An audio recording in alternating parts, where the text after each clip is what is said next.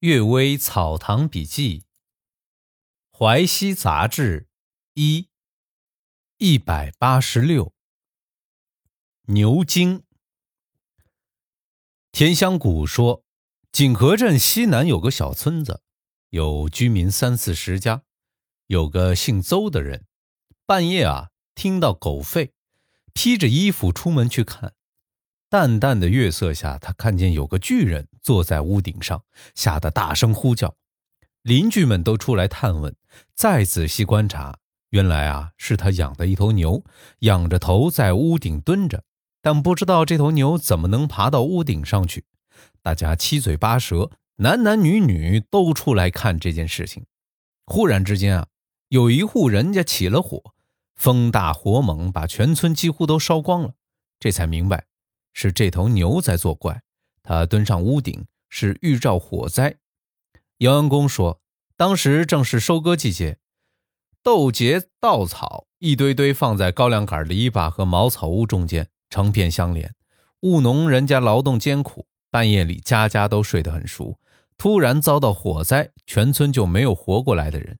上天有仁爱的心怀，用这头牛来使全村人梦中惊醒。怎么反而是认为，哎，这牛是妖怪呢？第二个故事，教树。同乡某举人，在没中科举以前啊，生活困难，行为随便，经常流连妓院。不过妓女们对他却很冷淡，只有一位叫做教树的妓女。啊，这个妓女已经不知道姓名了，名字是妓院里的人给她起的绰号。娇呢是花椒的椒，树是树木的树。这个浇树的妓女呢，对他很欣赏，说：“这位先生怎会永远贫贱下去呢？”于是啊，经常请他饮酒，和他亲热，还用自己得到的钱供他读书。等到他去应考，浇树又花钱替他准备行装，而且给他家庭提供生活费。这位举人很是感动，握住浇树的手臂，发誓说：“倘若我考中做官。”一定娶你为妻。焦树谢绝了，说：“我看中你，是因为我们姐妹只认识有钱的人。我想让大家知道，在妓女当中也有明眼人。至于成夫妻的誓约，就不是我想听到的了。我的性格风流，一定不能做个良家妇女。如果成了您的妻子，仍然风流放荡，您怎么能受得了呢？如果让我关在房子里，仿佛坐牢一般，我又怎能忍受得了呢？”与其开始时男欢女爱，到后来夫妻分离，还不如各自留下无穷无尽的情谊，作为永久的相思吧。后来啊，这个举人当了县令，多次来请教树，他都不肯去。后来教树年纪大了，妓院中的生意也一天比一天冷清，他也从来不去举人的县衙门。他可以称为奇女子。假使韩信能够体会这层意思，怎会有？鸟尽弓藏的遗憾呢？旅社诗。胶州有个法南野，流落在京城，穷困潦倒。有一天，他在李福谦御史的宴席上说起，曾经在朔口旅店看到两首诗。第一首说：“流落江湖十四春，徐娘半老上风尘。西楼一枕鸳鸯梦，明月窥窗也笑人。”第二首说：“含情不忍诉琵琶，几度低头略鬓鸦。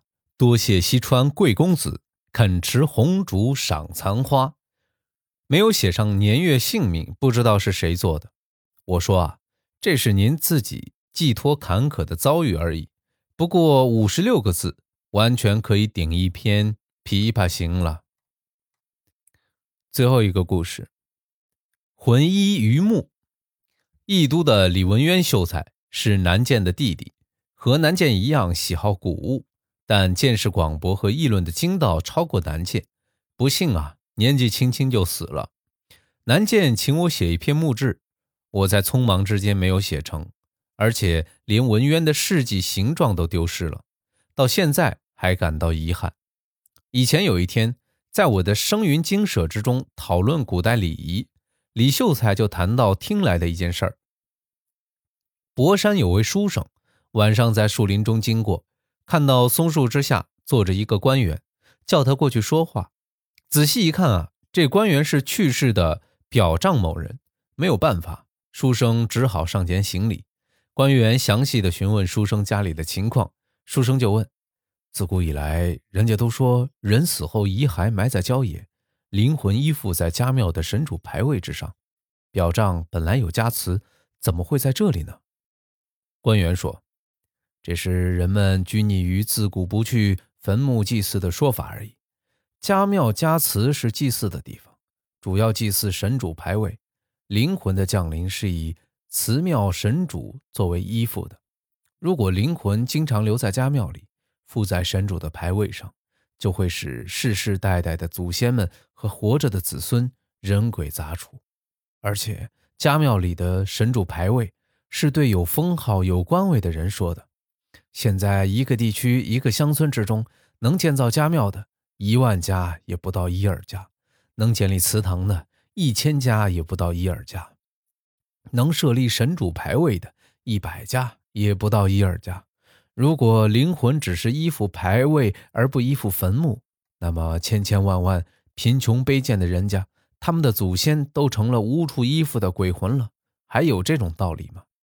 明了鬼神的事情，没有比得上圣人的。墓中放着冥器的礼制，从夏后氏以来就有了。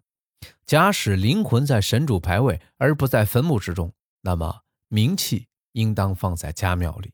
可是冥器都埋在坟墓里，难道是用冥器供奉灵魂，却偏偏放到灵魂不到的地方？圣人怎么会糊涂到这种地步呢？魏国人夫妻合葬，两官之间有东西隔开，是殷代的礼制；鲁国人夫妻合葬，两官之间不隔开，是周代的礼制。孔子推崇周代的礼制。假使灵魂不在坟墓，那么合葬之后隔不隔开，有没有什么不同？这个还有什么推崇不推崇呢？《礼记》上说呀。父亲死后，不忍心阅读父亲的书籍，因为其中有父亲亲手书写的字迹；母亲死后，不忍心用他的杯碗，因为其中有母亲饮食过的痕迹。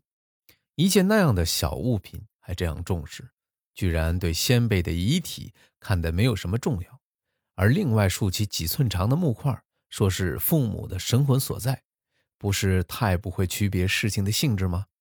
寺院的钟声快要响了，我就和你告别了。你今天见到我，今后就不会被那些卑贱的儒生所迷惑了。书生连忙站起来，天已经亮了。